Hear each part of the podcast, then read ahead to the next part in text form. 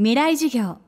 この番組はオーケストレーティング・ア・ブライター・ワールド NEC がお送りします。未来授業火曜日。チャプター未来授業。今週の講師は浜村博和さん。今年正式に活動をスタートした日本 e スポーツ連合副会長。そしてファミコン通信ファミ通の歴代編集長のお一人としても知られています。テレビゲームでプロのプレイヤーたちが対戦。その様子をスポーツと同じように観戦。競技として楽しむ新たなジャンル e スポーツ。すでに韓国をはじめ海外では大きな金額の賞金のついた国際大会が開かれ大変な盛り上がりを見せているといいます。一方日本は今年ようやく日本 e スポーツ連合という統一の競技団体が発足。世界に追いつく下地ができた状態だと言われます。ということで未来授業2時間目。テーマはなぜ日本は遅れを取ったのか。e スポーツのムーブメントが日本で、えー、世界と比べてどうかと言われると遅れていると思います。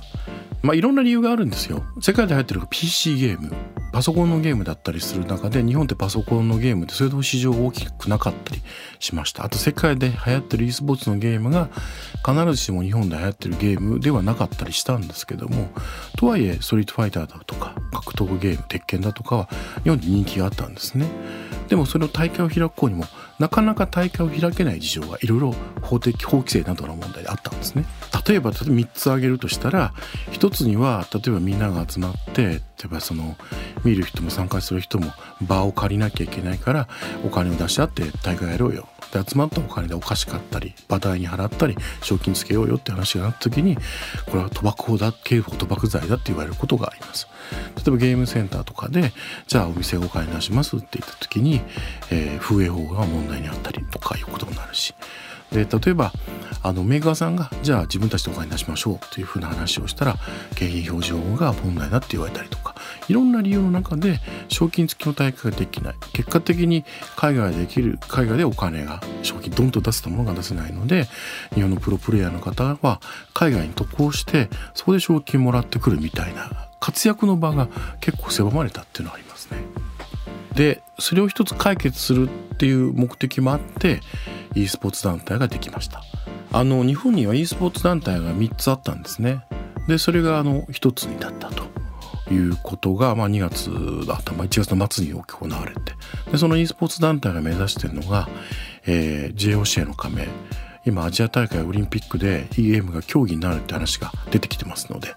そこに選手を派遣するためには JOC の規定の中で日本で唯一のスポーツ団体でないといけないという規定があるのでまず一つにまとまりました。でその上でもう一つその団体がやったことがプロライセンスの発行ですね。プロであるならばあのメーカーさんがお金を出すこともできるということが分かったので、えー、そういった方向性で団体がライセンス発行することを決めました。景品表示法っていうのは、えー、アマチュアの方がお金をにつられていろんな商品を買うっていうこと自体に問題があるって話でした。でそれはプロフェッショナルな方なら日頃から修練を重ねてプロとして大会に出てで最高のパフォーマンスを見せることができる。としたらそれはまあある意味その報酬として賞金がもらえるので景品ではないですよねっていう話になりましてプロライセンス発行しようというふうにしました。2月11日の現在では46人8チームというふうな方々にライセンスが発行されてますね。こうして法律的な問題をクリアした日本の e スポーツですが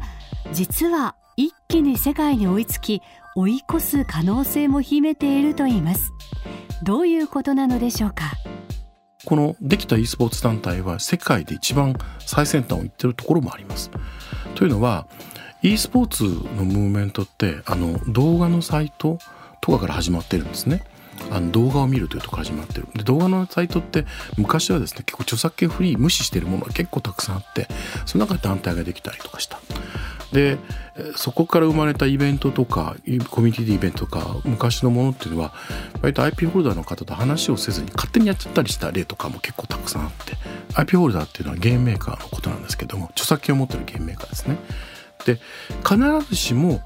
e スポーツ団体とその IP 持ってらっしゃる会社がすごく密接な関係で進んできたわけではなかったんです。中にはあのお互い死んで不信感を持ったりする時期もあったりしたんです。で今回できた団体っていうのは日本にあった e スポーツの3団体と、えー、日本にはセサジョガっていういわゆる家庭用ゲーム機のソフトハウス170社が集まったところとオンラインゲームの、えー、ゲーム会社が70社集まったところがこの団体を支援し理事も送り込んでですねつまり IP 持ってらっしゃる会社ゲーム会社と、えー、いわゆる e スポーツの団体が一緒になってできた初めての団体だったんですよ。ですから世界の団体から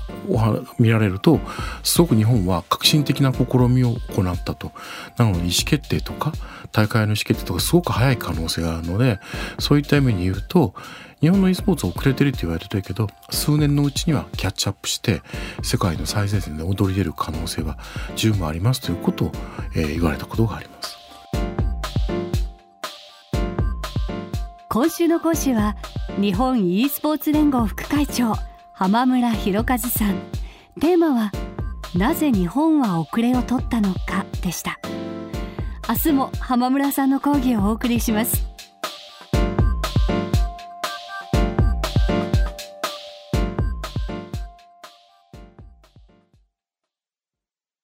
未来授業。